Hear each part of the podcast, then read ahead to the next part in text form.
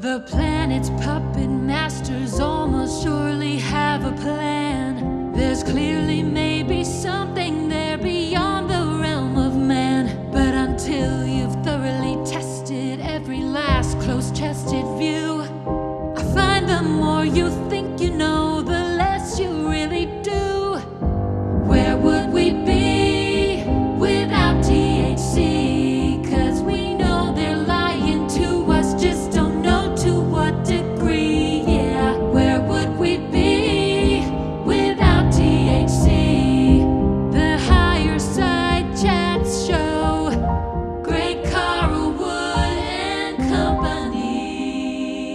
Brace yourselves, higher side chatters. Going deep from the Sunshine State, I'm Greg Carlwood. And if we look at the major themes and insights from a ton of different forms of outlier information across all known time and space, including psychedelic experience, remote viewing, channeled material, the commonalities of indigenous cosmologies, messages from the alien contactee experiencers, the data around past life and out of body experiences, messages in crop circles, most spiritual traditions, and yes, even the Bible. We are reminded that separateness is an illusion and we're all part of the whole, that we repeat lives to work through karma and some sort of soul based learning process aimed at total reintegration, and that from this earthly vantage point, we seek some ascension or upward movement towards a lighter, less dense, and more enjoyable dimension. When you get past the flavor text, that seems to be the gist of what the wise, ancient, and insightful ones have to tell us about the human experience.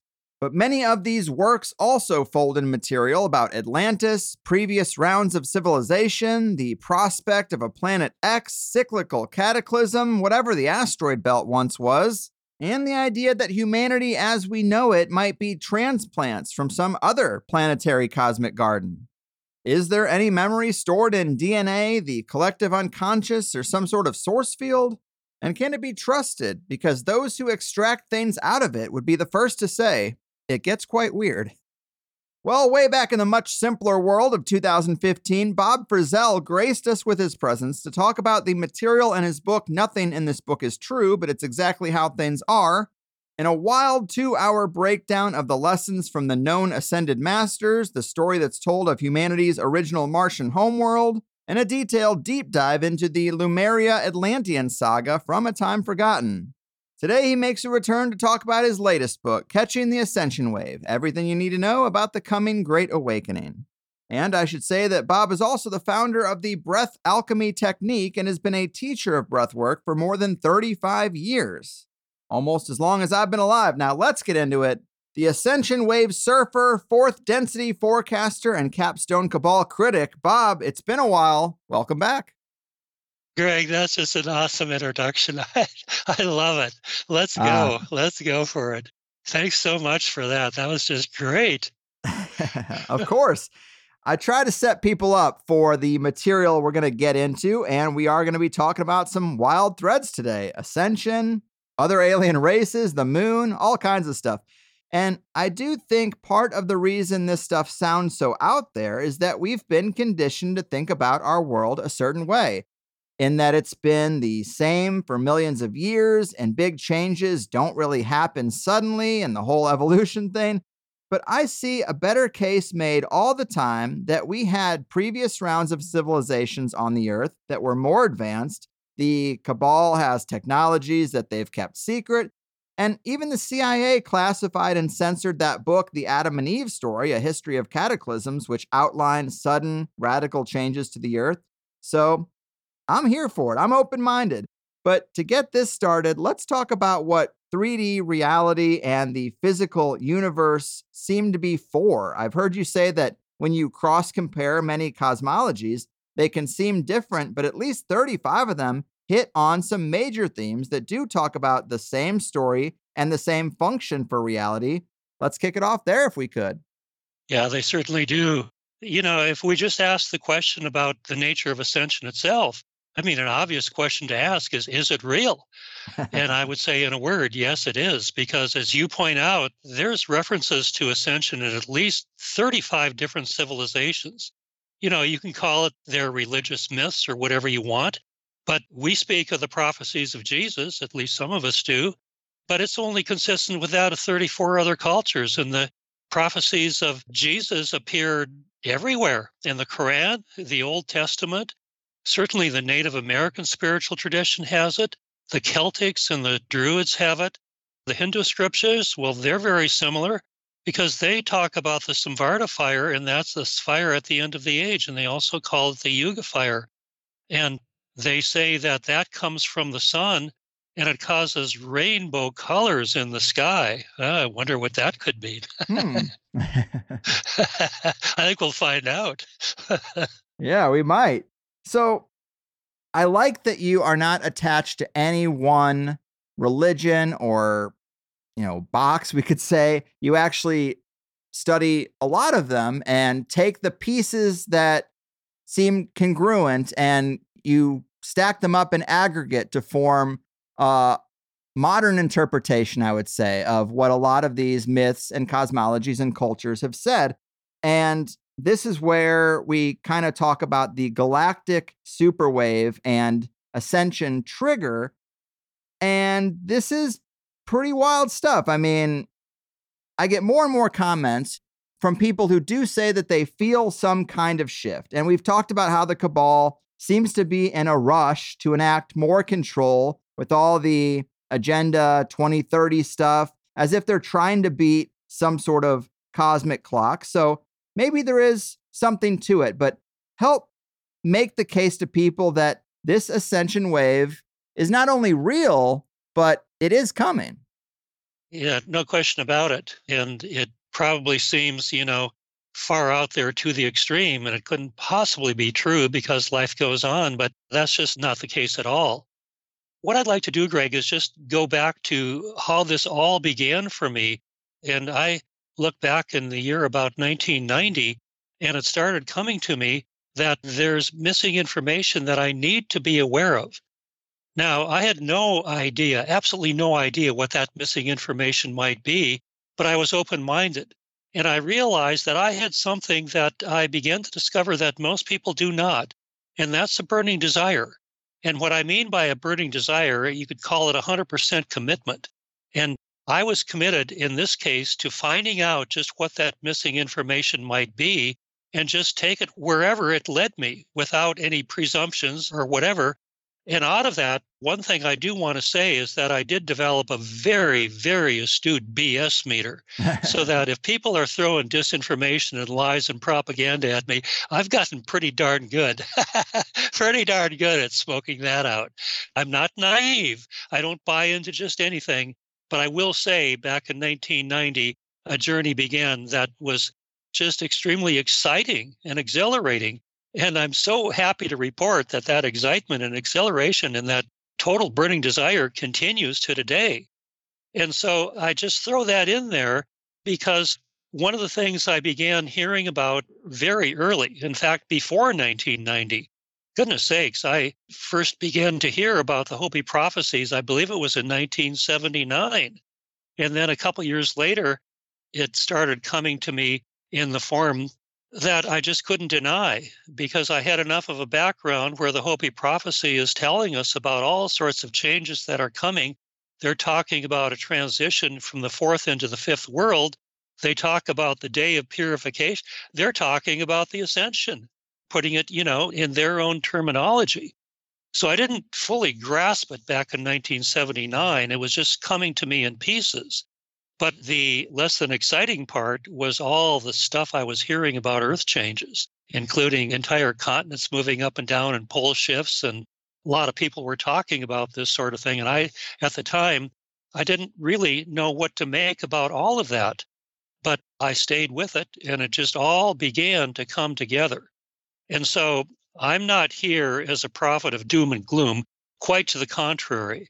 I say that, well, on a personal note, I'm totally an optimist. And I see that everything is unfolding exactly as it should in the great cosmic scheme of things. The road is going to get a little bumpy. It's already a little bit bumpy, but I think it's going to get a lot more bumpy in the next year or so. But that's necessary in the great awakening process because I will just simply say there is a great awakening that we are in the midst of and is on the horizon because we ain't seen nothing yet. Now, you speak of this great cosmic galactic superwave, as I like to call it, this enormous infusion of higher dimensional energy that's coming in. It's called the galactic superwave by the Secret Space Program. And I probably just threw something out there that we might want to dig into a little bit deeper at some point. But anyway, this galactic superwave, as they like to call it, is dramatically raising the vibratory rate of the planet and everyone on it. No one is going to escape this. And so the question is are we able to catch the wave, catch the ascension wave, as I like to call it, and in so dramatically increase our vibratory rate, and in so doing, just be very much the collective catalyst that allows the planet to become lit from within so we can move individually and collectively into the higher worlds. And we'll continue to unpack this as we go on, but my research tells me that this is very real stuff. And I think that it's great we've got two hours. Hey we can really we can really do a pretty good job of diving into this. Yes. So thanks for having me on. I really appreciate the opportunity. Of course of course.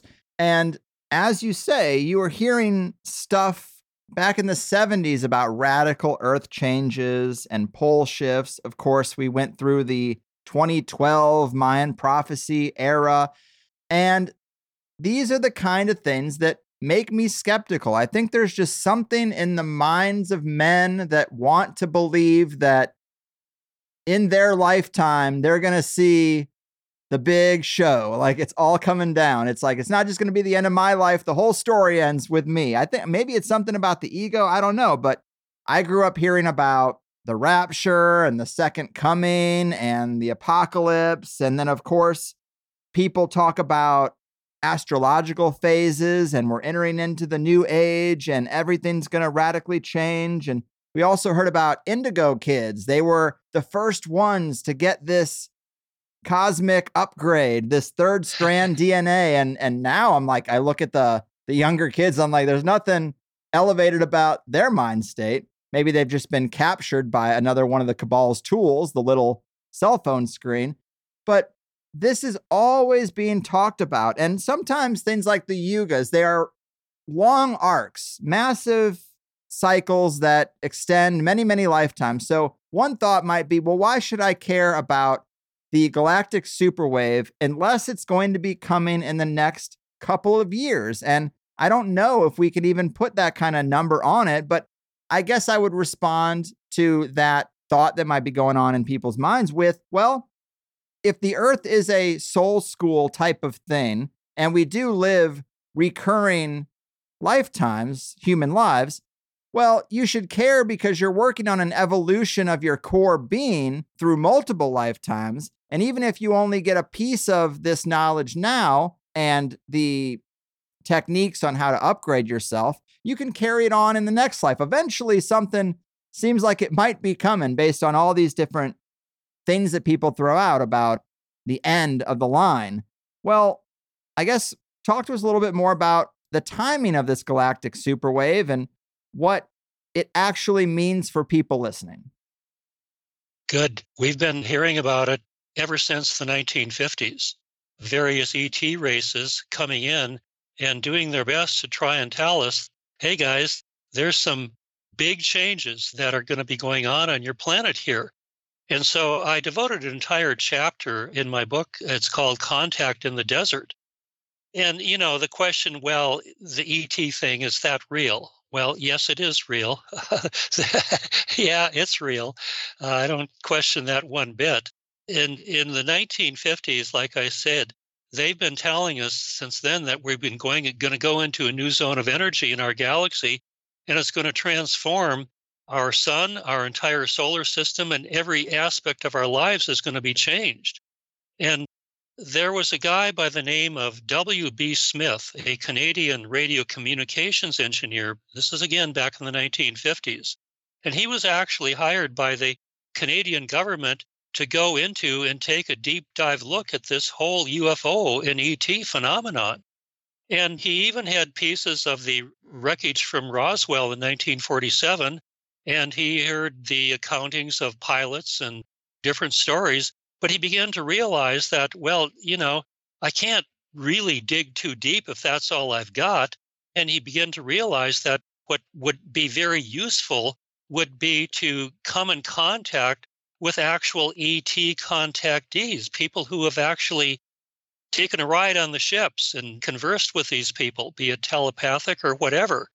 And so, really, a great way to do it was back in the 1950s. There was a annual UFO conference in Joshua Tree, California, and it was a big deal because typical attendance at that conference was about 5,000 people, many of whom claimed to be ET contacts.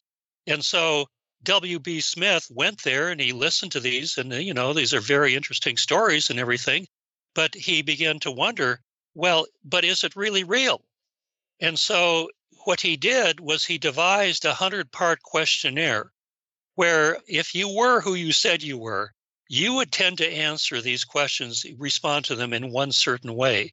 And if you weren't, you would not pass. And so it worked. It worked wonders for him. And he began to really tune in and to trust the people who said that they were contactees because they answered the questions in the appropriate manner. And so they all had very, very similar stories to say, the essence of which is that there is a great wave, a cosmic dust cloud, it's also called, that's coming in and it's going to impact everyone and everything throughout our solar system. And that what it does is it acts as a great catalyst, causing people to wake up and to come out of the deep slumber that we've been in for a long, long time. So, one of the more interesting aspects of the experiences of W.B. Smith was he made contact with an author, a very well known author back in the day, a guy by the name of George Hunt Williamson. And so George Hunt Williamson was, in fact, a contactee, and these two collaborated on a very, very deep level. And so, being an author, George Hunt Williamson wrote a number of books. His classic, I think, would be called Road in the Sky. And this is where he details this. And it's not just him, what he's getting is all the information that is coming from these ET contactees, and they're all saying the same thing. And then he, and I'm really glad he did, because I'm not a student of the Bible, but he certainly was at least enough to put in some really great biblical quotes that detail the total transformation, the changes that we, along with the earth, well, not only us, but the entire solar system must and will make because we're on a journey from the third density reality that we experience and live as our day to day life into a world that is so vast an upgrade that it's almost beyond our ability to imagine it. We're talking about nothing less than the ascension from third to fourth density. And so the Bible calls this the quickening of the spirit. And they go on to say that flesh and blood cannot make it through, that our bodies have to be transformed into light bodies in order to, as they would call it, enter the kingdom of heaven, or as we would call it, the kingdom of the fourth density. And they go on to say, these biblical codes, that this change will happen in a moment. And it just goes on from there. Really, it details just about every bit of what is most likely to happen, including some of the earth changes. The biblical codes do cover that. And it just goes into and covers all the details you know, they just make the point that flesh and blood cannot make it through. You have to change into a light body, and that you have to be willing to raise your vibratory rate, raise your consciousness. Basically, to bottom line simplify it, it's the shift from what's in it for me for what's in it for the greater good. Or as the law of one calls it, the shift from how do they call that? Service to self where you're really not considering anything other than, you know, your own best interest. And you don't much care about how many people you stomp on and try and control in order to get what you want. That's going to get you nowhere fast. That's going to keep you on the karmic wheel for many, many lifetimes. So, what they talk about is that the great awakening is a shift from what's in it for me to the shift for being committed to the greater good.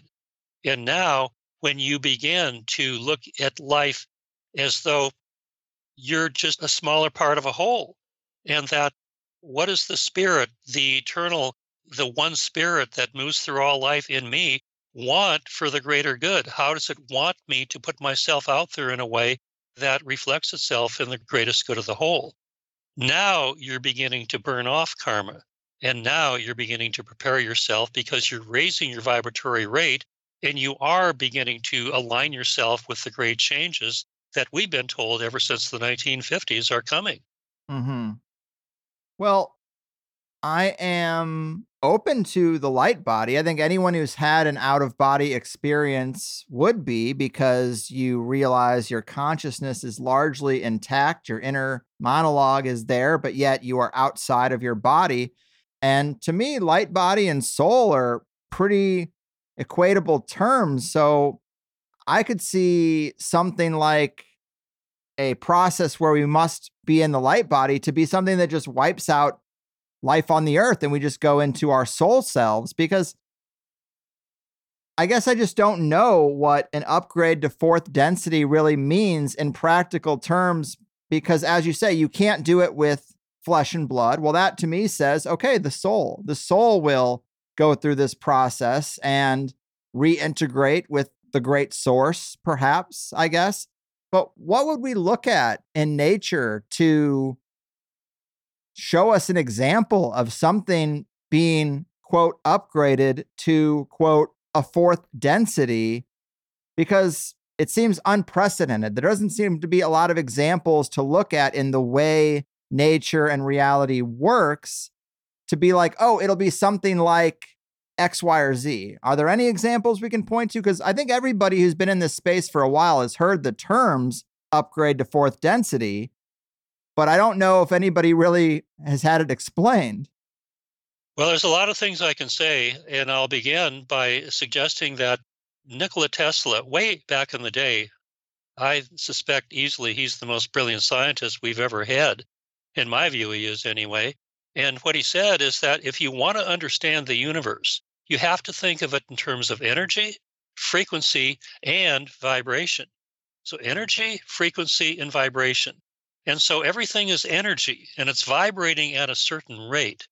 Now, when you and I, and you see that includes you and I individually and collectively, and when you and I are stuck in the lower vibratory centers, you know, of when our fear takes us over, if we're at the effect of the fear, if we haven't, if we haven't taken any steps to master it, if we're still victimized by it, if you will.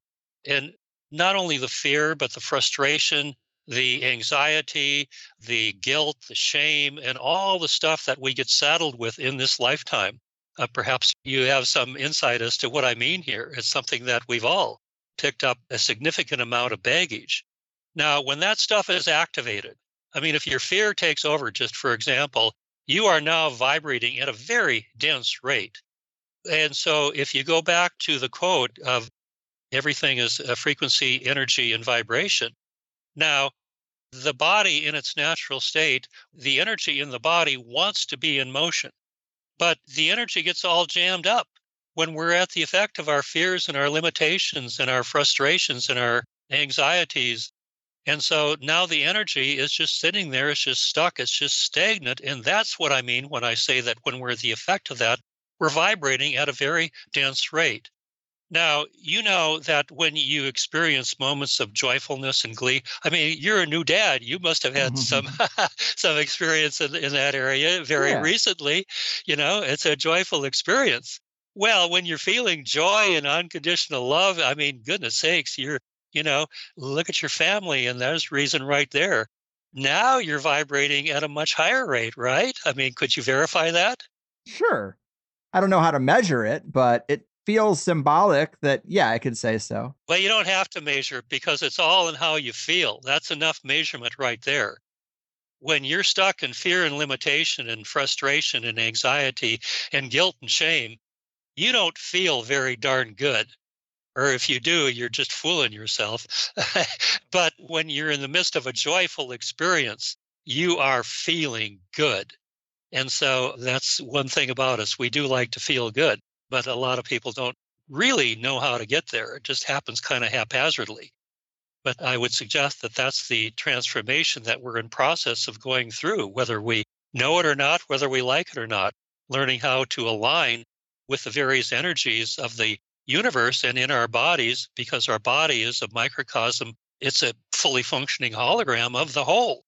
And so increasing our vibratory rate is fundamental. Now, the whole thing about the light body, it reminds me of the guy who wrote the book Saved by the Light, Dannion Brinkley. And that book has only sold about 22 million copies. So you might say it's gone around the block a few times. Dannion Brinkley is the guy who died four times, yet he's still alive. And so what he had was four near death experiences. The first one was way back in the day in 1975 when he was struck by lightning while he was talking on the telephone. And the telephone just melted in his hands. And he had the experience of a lifetime, whether he wanted to or not. And for 28 minutes, he was clinically dead.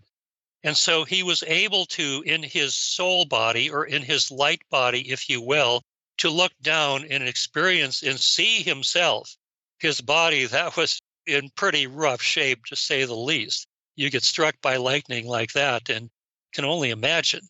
So he was gone on the other side for 28 minutes. And even though it was only 28 minutes, goodness sakes, it was a lifetime worth of experience for him. He went through what is called the panoramic life review, where in a flash, every single thing that he ever experienced, not only from his point of view, but also from the other person's point of view, anything and everything that he had ever done, every experience in his life, it all came flashing right back at him.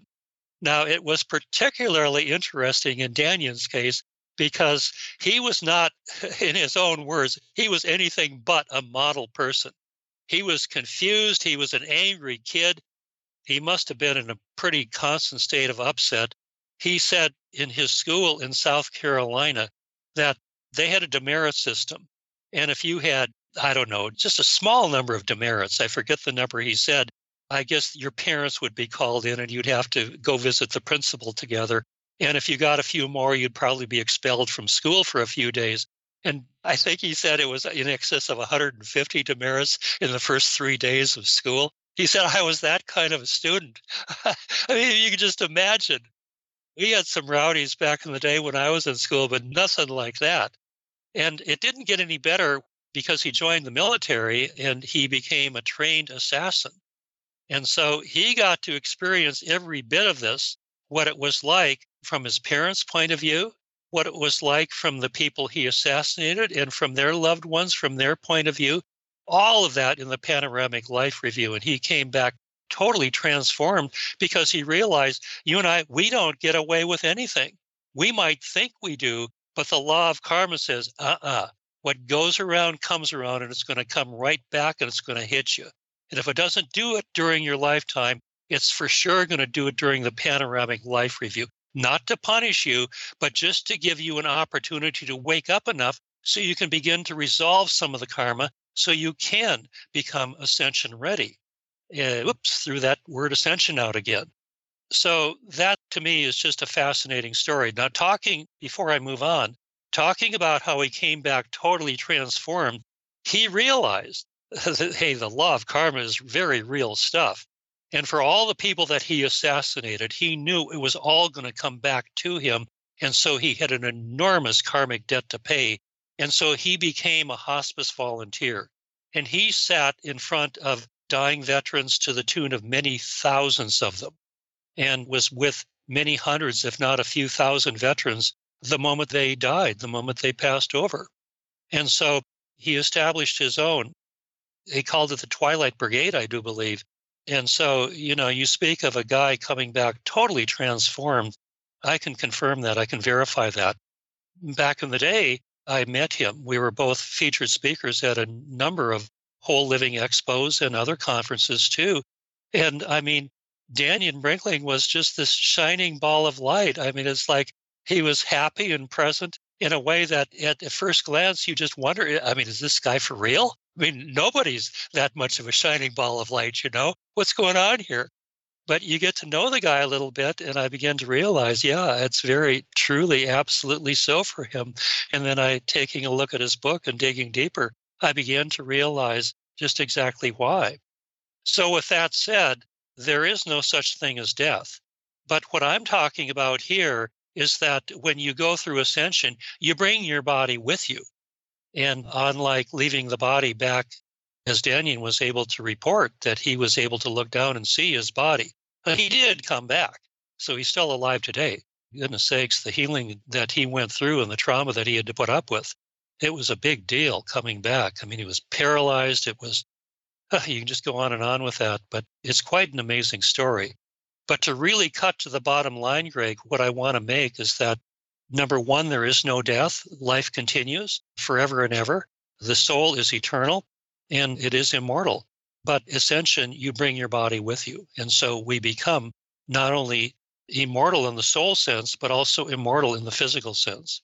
And we'll continue to unpack this. I appreciate your skepticism. I Sure. question you if you didn't have a few doubts. it makes it more interesting. well, I, I am on your page broadly speaking. I try not to get too uh, into the nitty gritty details because some things seem unknowable, but I do lean towards this being a real thing, kind of an individualized process because I can't be responsible for others' progress or, you know, what's the point of the one source fracturing out so much if I have to also be responsible for other people. So, but I guess you're saying it's both. It's an individualized process to be ready, and then a cosmic vibratory wave to bump the ones up who are sending out the right notes, bumping them up an octave. If you're playing the chords of ego or anger or bitterness, that's not the divine music. Go back and retune your instrument. And I just wanted to talk about something you said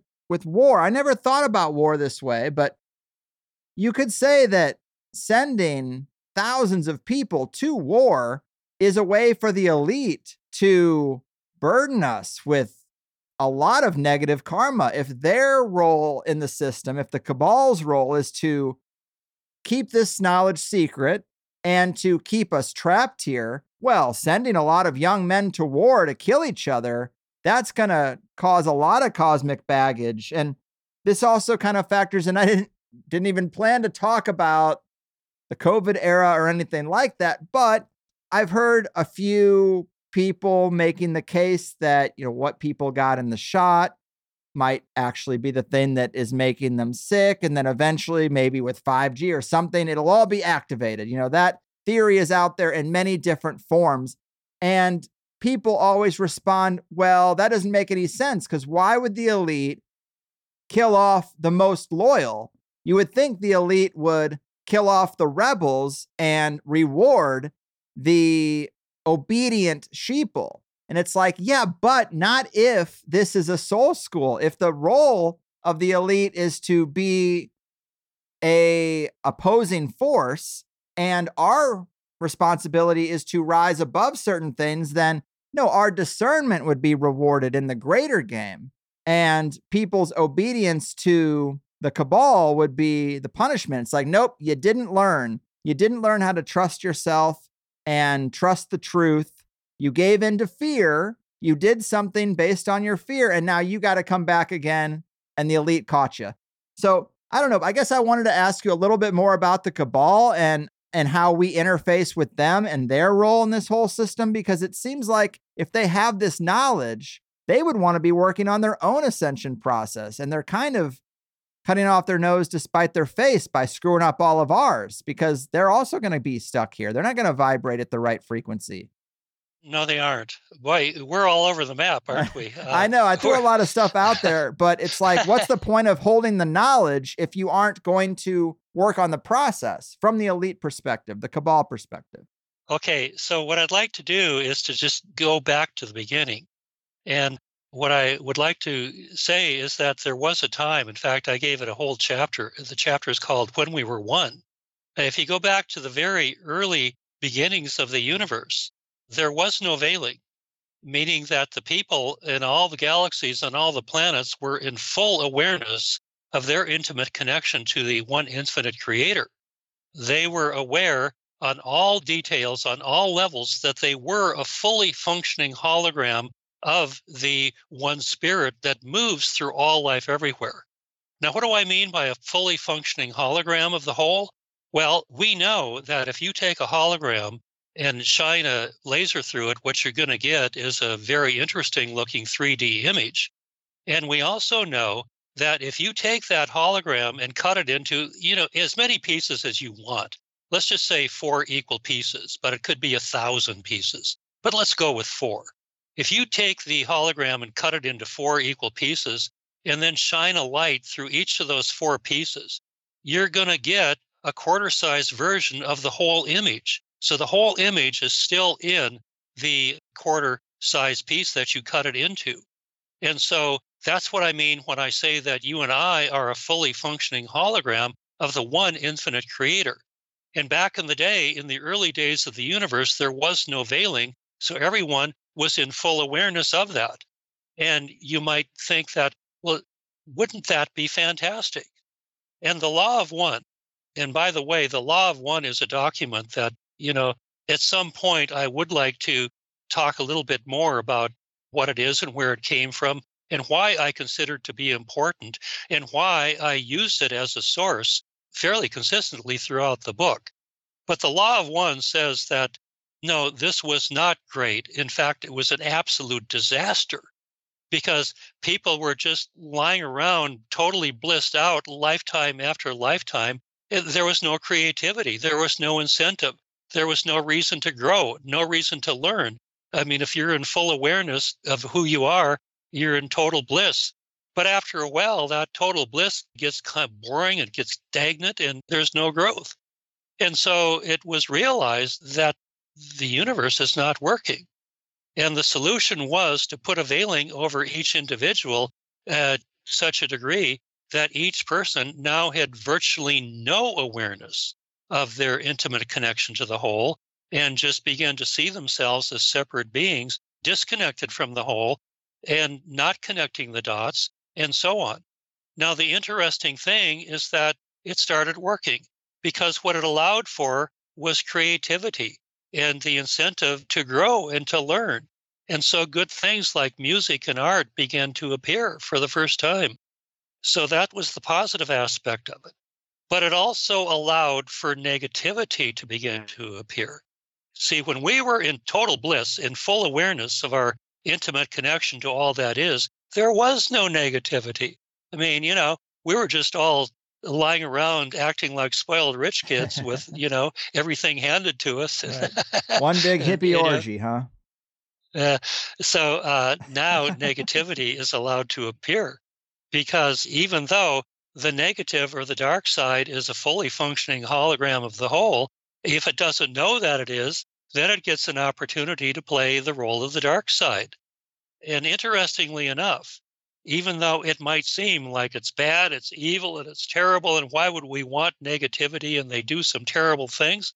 That I would suggest is just a function of our perspective because we're looking at mind, at the life through our reactive mind, which is polarized. The mind is in a continual state of judgment if we look at the reality out there, at a person out there, and if the person or if the reality doesn't meet our idealized standard of how that person or the reality should be, we judge it, we make it wrong. And so we don't connect the dots to see wholeness. We're in the continual state of judgment, and it just goes on like that. And so I would suggest that seeing the negativity is a bad and terrible thing, and it does, I'll admit, some rather dastardly evil things. I'm not a fan of war, not a fan of the cabal, to be clear. But in the larger scheme of things, in the perspective of oneness, where everything is a continuation of the whole, they're just two different aspects. The forces of light do everything they can to bring us into the light as quickly as possible, and the forces of darkness do everything they can to keep us stuck in fear and limitation for as long as possible. But in the greater scheme of things, the two are actually working together and they serve as a timing agent. But in the midst of our polarity mind based consciousness, we miss that. And we're totally dependent upon the good guys must win and we must annihilate the bad guys. Well, it never has worked very well and it never will. And so the fallacy of war is that if we can just defeat the bad guys, I guess we're going to live happily ever after. And it's just simply not true all it does is create new and more complex problems. And the whole thing as you, I think, were suggesting or implying, the whole thing is orchestrated or has been for a long time from behind the curtain by the uh, global cabal, the global elite, for a long, long time. And so it's gotten us nowhere fast. Kept us stuck in fear and limitation is basically what it's done, and in survival. Yes. And I am totally with you. I see the purpose of a cabal, a negative force in the great cosmic play. It can't all just be puppy dogs and rainbows. There has to be negative for it to be a full spectrum experience. I get that. I guess what I'm asking is the actual members of the elite, are they other humans having an experience the same as us, or are they something different at the highest levels of the pyramid? Because to have this knowledge of the things that you're speaking of and then to weaponize it and use it against people, well, that hinders their own ascension. Because if the goal of every human being is to be ready for this ascension and vibrate at the right frequency, I accept that. But by the nature of their actions, what good is the knowledge if you're not going to abide by it? So there has been suggestions that the cabal at the highest levels has actually made a pact with the higher source to say, look, we will reincarnate here over and over and over again. We will play this role for you so that everything has a full spectrum experience. And in return, maybe they're rewarded way, way, way down the line. Who knows? But I guess that's my question is what is the benefit to the elite to have this knowledge, know the real secrets of the game, and then be not playing it appropriately? Some say that's the reason why they're so obsessed with their bloodlines. That's why they're so obsessed with interbreeding, because these are the mechanisms in which they have been able to quarantine themselves away from the rest of us to play that role. This kind of comes from the hidden hand material. Other people have talked about it as well. But what do you say to that? Because if Bob, if you were a member of the cabal and you had all this knowledge, yet you were doing all the things the cabal does, you'd be cutting off your nose to spite your face. It'd be a catch 22. It would be. And to be clear, Greg, they're not going to ascend. They're not going to make it through. Too much of a karmic debt to pay. Yet they are allowed to exist. Why are they allowed to exist? Well, if you take a look into our own individual lifetimes, and I'll illustrate this by telling you a little bit about a client that I had recently. Well, first of all, just to set the scene a little bit, what I would suggest and what I talk about in my books is that you and I exist in threeness. There's higher self, there's middle self, and there is lower self. Now, when we're operating out of our reactive mind, we are in our middle self and we're living life conceptually. We're really not present with life. And the reason we aren't is that we are blocked from our connection to source, which is our heartfelt connection to source through our higher self. And the mechanical mind will absolutely do that. And what it is, is in order to connect with the higher self, we first must go down. Now, going down to the lower self, which is actually a child, it's the inner child, a child of about two to six years of age. And it's the child within each and every one of us that has all this unresolved emotional trauma, emotional and for many people, physical unresolved trauma that we never did learn how to deal with in a useful, conscious way. So we continue to repeat it over and over and over in ways that most people are not even aware of because the beliefs and the operating aspect in all of it lies deep in the subconscious mind, which is very much like the iceberg, 90% of which is below the surface. So, in order to begin to heal and begin to create oneness, and unity in our life, we must first go down and learn how to resolve the emotional trauma that we all experienced as children, and for many people, the physical trauma. I use that to set the stage. Now, I want to talk a little bit about the client who told me in really great detail about his relationship with his father. First of all, when he was a kid, he wet the bed, and dad just could not handle that.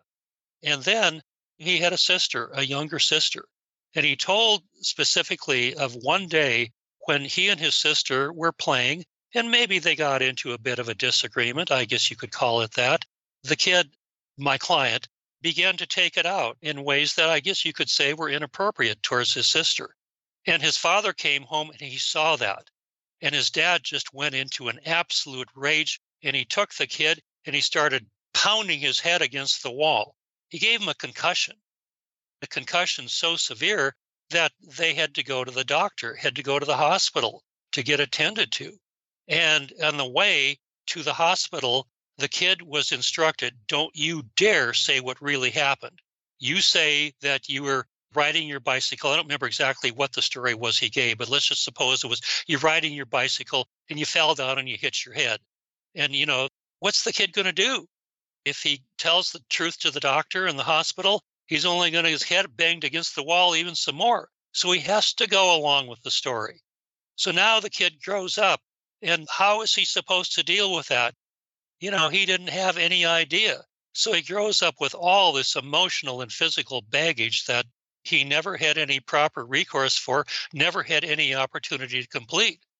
And I'm so pleased to say that it all ended well, where I showed him how and gave him the opportunity to resolve, to heal the inner child so he could, in fact, get on with his life and do it in such a way where he could rediscover wholeness and completion and begin to live life as an exciting adventure rather than just something where you're stuck and going through the motions.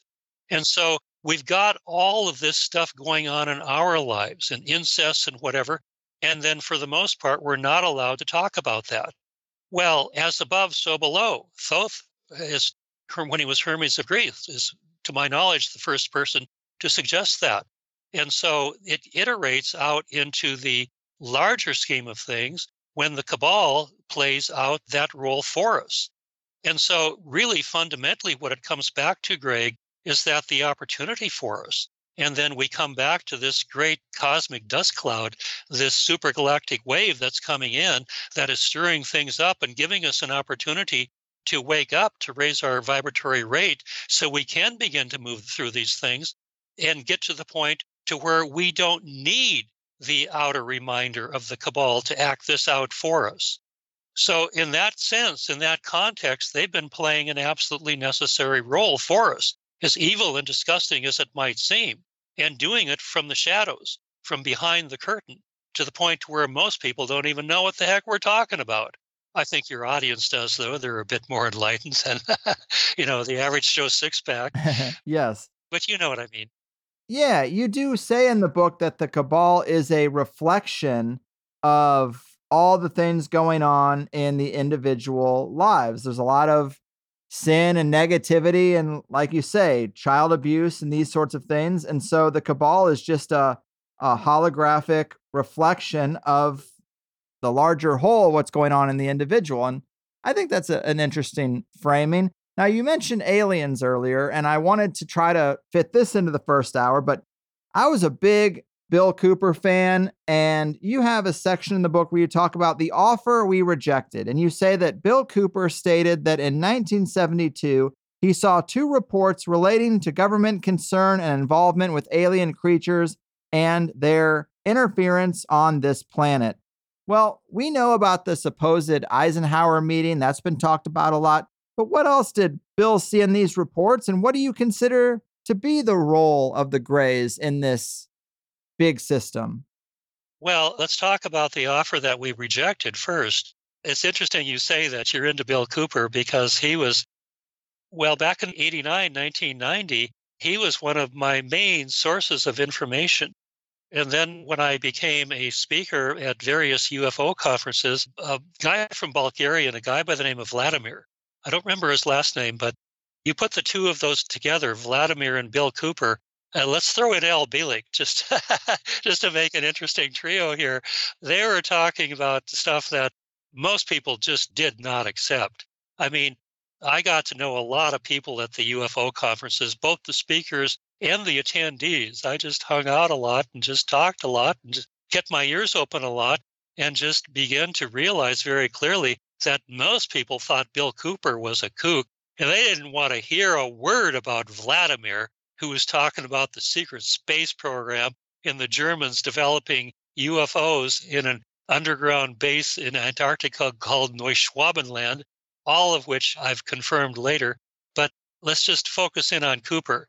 So he's talking about the offer that we rejected, a race of benevolent ETs coming in and saying, hey, you guys might want to be a little careful about those grays because they may not have your best interests at heart.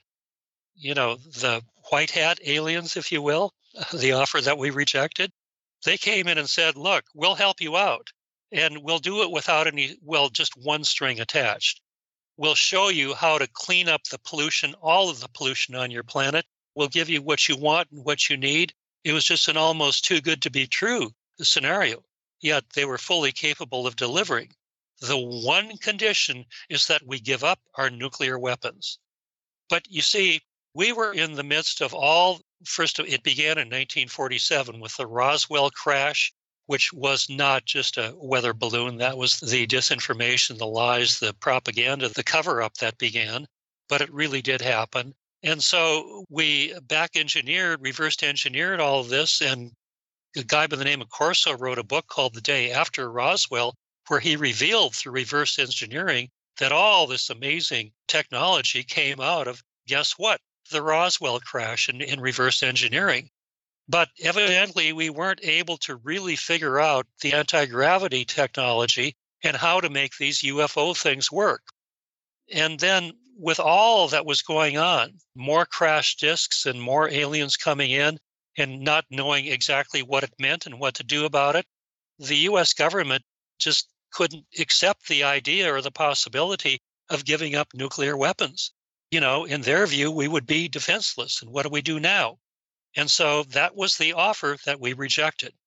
And then, as the story goes, Eisenhower met in, I think, 1953 or 1954 with the Greys, signed a treaty with them, and it just went on from there. They were allowed to abduct certain human beings with the promise of bringing them back unharmed. They broke their promises. We quickly learned we couldn't really trust these guys, but we also realized that we couldn't begin to compete with them technologically speaking. And yeah, they did give us a few scraps of information, but it just goes on from there. So, oh, there's just so many more places we can go with this. There really are. There really are. I just wanted to see if before uh, we run out of time in the first hour, just the next few minutes, we could talk about the role of the Greys in this system. Are they also part of the greater whole, the source, or are they something different? No, everybody is part of the greater whole. Everybody is part of the souls. Everyone is a fully functioning hologram of the one infinite creator. It's just that some beings are more aware of it than others. And so there is a hierarchy within the grays. And nothing in this book is true, but it's exactly how things are. I only presented the less desirable side of the grays, the abductions and all of that.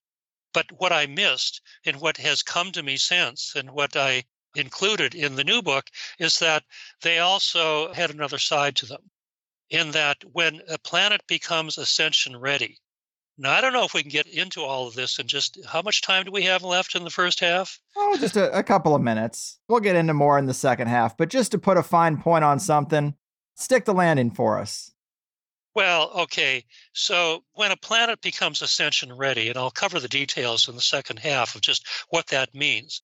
But for now, I'll say that in the normal case, in the normal scenario, not everybody on a planet that's about to go from 3D to 4D is going to make it through. And so the question is what happens to those who are not ascension ready? And as extreme and far out as this might sound, and I will back every bit of it up in the second half, the Greys are one of the race of beings whose one of their main function appears to be to come in as cloning experts and reclone the bodies into an upgrade and to time travel the people who are not ascension ready, time travel them and place them on another third density planet where they will be given the opportunity to live their life and to go through however many lifetimes it takes to work through their karma so that they too can become ascension ready. And so it's not just me saying this. There's a book called Cosmic Voyage that goes into great detail about this. And there is also the document called The Law of One that says exactly the same thing. And so the Greys, I guess you could say there's good and bad in all of us. And the so called dark side of the grays is the darker side of the abductions. Most people didn't enjoy being abducted, but what they also didn't realize that to a great extent it was also for their own greater good. but it's kind of hard to explain that when you're being abducted, I guess. I don't know. I've never been abducted. So right, right. Never been there. Damn. Well, that is quite something. That's a hell oh, of a yeah. teaser. We're just getting started, man. I love it. Before we go, remind people about your other book, your breath work, your website, and all that good stuff. Oh, yeah. Well, okay. So I have another book. It's called Nothing This Book is True, but it's exactly how things are. And uh, it's now in its 25th anniversary edition. So for people who have read the earlier editions of it, what I will say is that the new edition has 10 completely new chapters. I mean, it is a serious upgrade from the original version. And it's a perfect companion to the newer book, Catching the Ascension Wave. And so, you know, in it, what I'm doing is just presenting the entire case. I'm not saying you have to agree with absolutely everything I say. I love skeptics. And like I said at the very beginning, I've got one of the most active BS meters that I've seen. And uh, you want to throw propaganda and disinformation at me? I say, good luck. you might get some of it by, but not very much of it. And so, no, you don't have to believe every single word that I say. I'm not asking you to do so. But let's get the bigger picture here. One of the key points that I'd like to make is that I like to speak of living in both worlds, where we still are living in a third density world, doing the best that we can to raise our vibratory rate, to be the best person we can. But with that being said, we still have bills to pay. We still have families to care for. We still have a life to live. And I proceed as though that's the way it's going to be today, tomorrow, and forever, as though this ascension stuff is, you know, what's that all about? But at the same time, I'm living with the reality that in my world, ascension is very real stuff. And I'm doing everything I can to not only raise my own vibratory rate, but to help as many people to be of the greatest service to the greater good as I possibly can be. Because then and only then does it truly become real for you. If you just sit on it and keep it for yourself, I mean, what the heck? What good is it? But if you're putting it out there, it's like Gandhi said you need to be the change that you wish to see in the world. It's not a do what I say, you have to be the living demonstration of it. And so that's what I mean when I say that I just put it this way that one of my favorite quotes came from Helen Keller. And she said that life is either an exciting adventure or it's nothing. And when we're just living life conceptually out of a reactive mind, just going through the motions, then it's kind of reduced to nothing. But life moves from a black and white world to a living world of technicolor when we're in the present moment, when we're raising our vibratory rate, and when everything just instantly becomes an exciting adventure. And that's the way I like to live my life. And that's the life that becomes possible for everybody as they learn to discover their innate ability to transmute energy, raise their vibratory rate, be the best person that they can be, and let's get on with it. Let's live happily ever after. Hey. And in the and in the interim period, let's create a heaven on earth here in third density where the hidden technology will be revealed to us.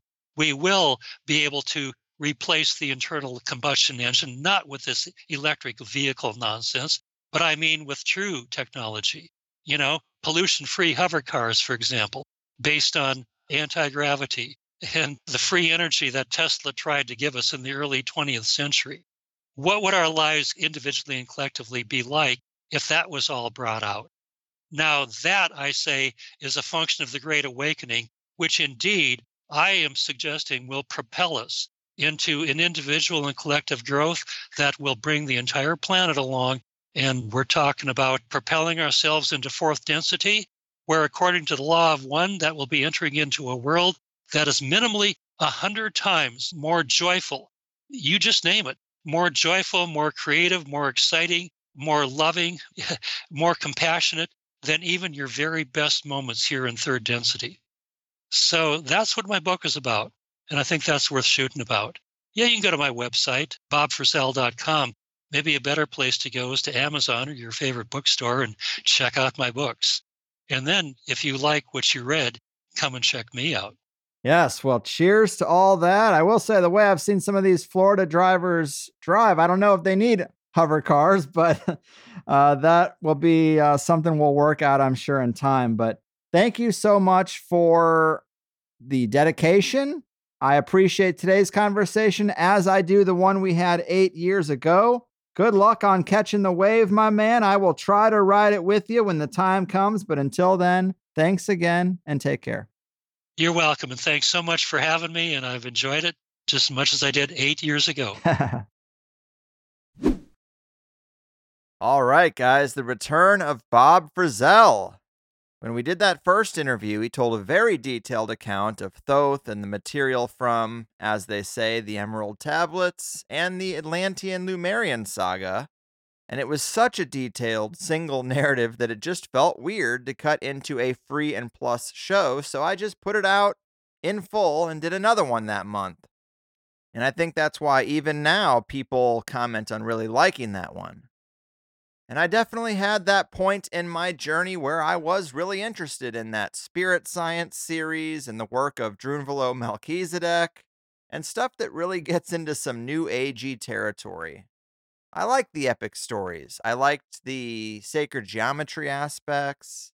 But at this point, I think I've digested enough channeled material that I see how a lot of it has a tendency to hit the same beats. And maybe there is some big epic story of humans coming from Mars. Maybe there's a spaceship beneath the Great Pyramids. Could be, although I think it's more possible that what was meant was less of a literal metal spaceship and more of a tool for projecting consciousness or the astral body through space. I more or less think that's what the pyramids probably were for, which to me explains why there are so many around the planet with so many different configurations and styles. Because if they were mechanical weapons or energy generators, I think we'd find at least a few more pieces of technical equipment in some of them somewhere. But I'm getting pretty off topic. So, yes, I think this latest book is a very appropriate evolution and through line for Bob's work. This is the sort of thing I could see him focused on in 2023. And a lot of THC episodes are about letting a guest make their case. And there is a huge contingency of the conspiracy counterculture that is right in line with a lot of what Bob had to say. I'm obviously a bit more skeptical on some of this, as was pretty obvious at times, especially in the Plus show, where it did get a little spicy regarding David Wilcock. Bob would say, okay, get over Wilcock. Let's move on. But then in the next breath, he would cite a secret space program whistleblower that is in that same milieu. And in my mind, that's not moving on. It's still the 20 and back stuff that Wilcock was all about, maybe still is. I haven't listened to him in a long, long time. So I was kind of like, yeah, let's really move on and leave that whole body of work alone. And eventually we did. But yeah, the second hour has that very rare dose of spice that few THC episodes have, but it's all good fun. We both walked away enjoying this, and we don't have to agree on everything. Bob would even say that it's just one layer of material that brings him to the conclusions that he comes to, so you can still get there without it. And that's fair to say, but even in the first hour, I brought up the Indigo Kids thing. I did a deep dive into that back when THC episodes were still numbered, episode 79 in 2013. I consider that very relevant, adjacent kind of material. We were talking about 10 year olds that embodied this new wave of energy, this evolved, empathetic, telepathic, communal, awakened state. And now those kids are 20, and I'm not seeing much of it. I'd rather take the approach of a Jim Gale, improve our experience in practical ways, advocate for action right now, getting people more engaged with nature, living better lives, living healthier lives, putting a dent in the Cabal's plans and pocketbook. And then if there is an ascension wave, I'd expect someone like that to be catching it all the same anyway. So I think there's a lot of compelling stuff in Bob's book, and I tried to bring those parts out in this interview Mars, the Moon Matrix, the Cabal, and Karma. I mean, I am on the page that there is something to an ascension process, but I do think it's an individualized thing. Something more like the weighing of the heart ceremony ascend or come back and live another life. But I'm not as on board with a rapture like mass ascension. I don't know. It's just the way I lean when I think about how a system like ours, a soul school, a sandbox for experience, would be designed. It's more efficient and more practical for each individual point of light to be on its own timeline. Yes, the separateness is an illusion, but why even be separate if your progress is hampered by or reliant on the collective process? Again, I'm no expert. Bob has done so, so, so much more research and work on these themes and thus his thoughts have a lot more value than mine. But sometimes it's fun to do episodes about aspects of the counterculture that I have questions about. And through the push and pull, some people will come away feeling more or less aligned with this perspective. It's better than just nodding yes and going along the whole way, which is a criticism I get quite often. But I got a lot of respect for Bob we're on the same page in terms of rejecting war and the agendas of the cabal and really seeing everything as a part of the whole and seeing a role for darkness in the spectrum of experience. I think we both agree that we're in a cosmic play, but we might have different thoughts on how Act 3 plays out. One thing we didn't fit in that I liked from the book was this theme of thinking with the brain versus feeling with the heart and the making of the case that the heart is an organ that can function in such a way. Usually it's sort of thought of as a symbolic sounding thing, but he points out a few recent discoveries about the heart that might suggest it's not just symbolic, but actually physiological. Apparently, there are more nerves going from the heart to the brain than coming the other way. The heart has now been shown to have its own innate intelligence, far more than the brain, its own nervous system called the heart brain. And it has been found to have a sensory organ that decodes and encodes information. The heart is a gland as well as an organ and secretes hormones that connect with the pineal and pituitary glands, which obviously are part of the third eye. So that's the kind of interesting stuff that Bob pulls out. And again, I don't know if it's a this or that when we think about the body as a holistic system, but it's still interesting. Maybe we can shift ourselves towards thinking, quote unquote, with certain organs in that primary slot over others. I think most guys know that's true. Hey! anyway, Bob is a good speaker and good presenter and a nice guy, so I appreciate how this went. More in the Plus show for members as always.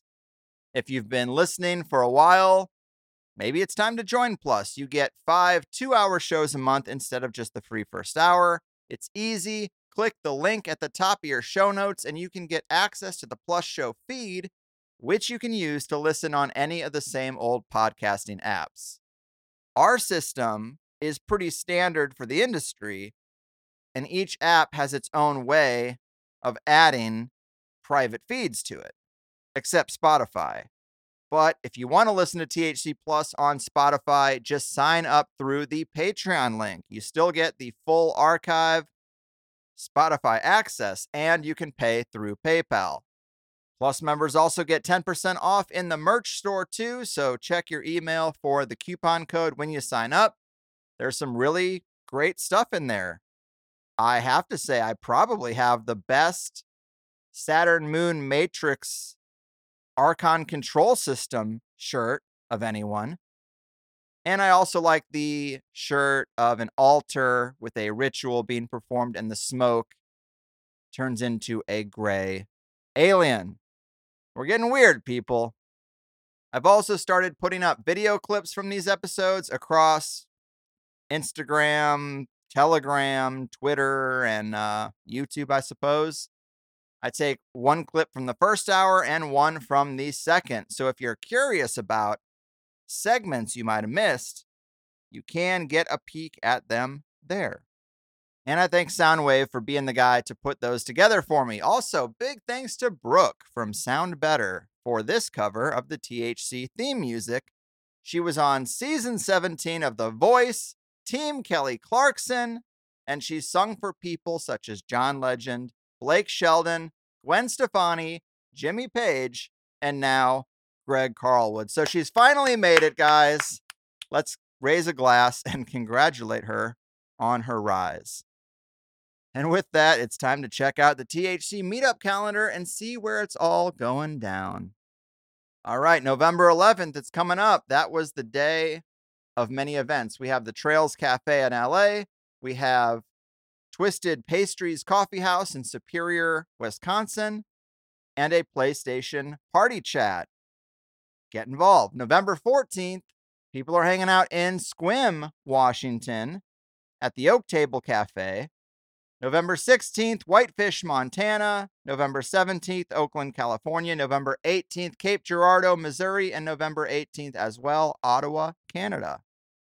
I like it. It seems like we got a few events pretty much every weekend until Thanksgiving week. And it's cold out there. I get it. Most people want to stay in this time of year.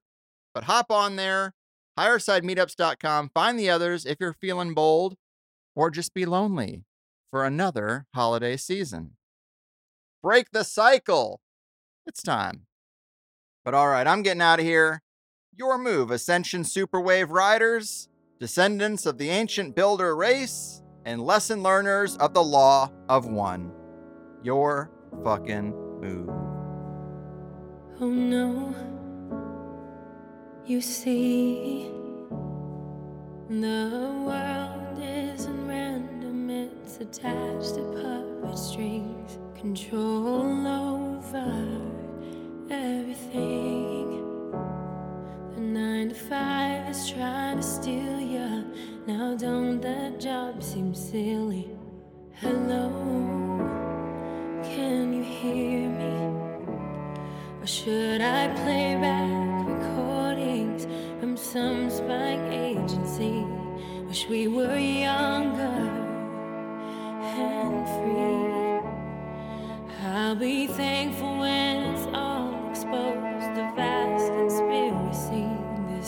a difference between us and the damn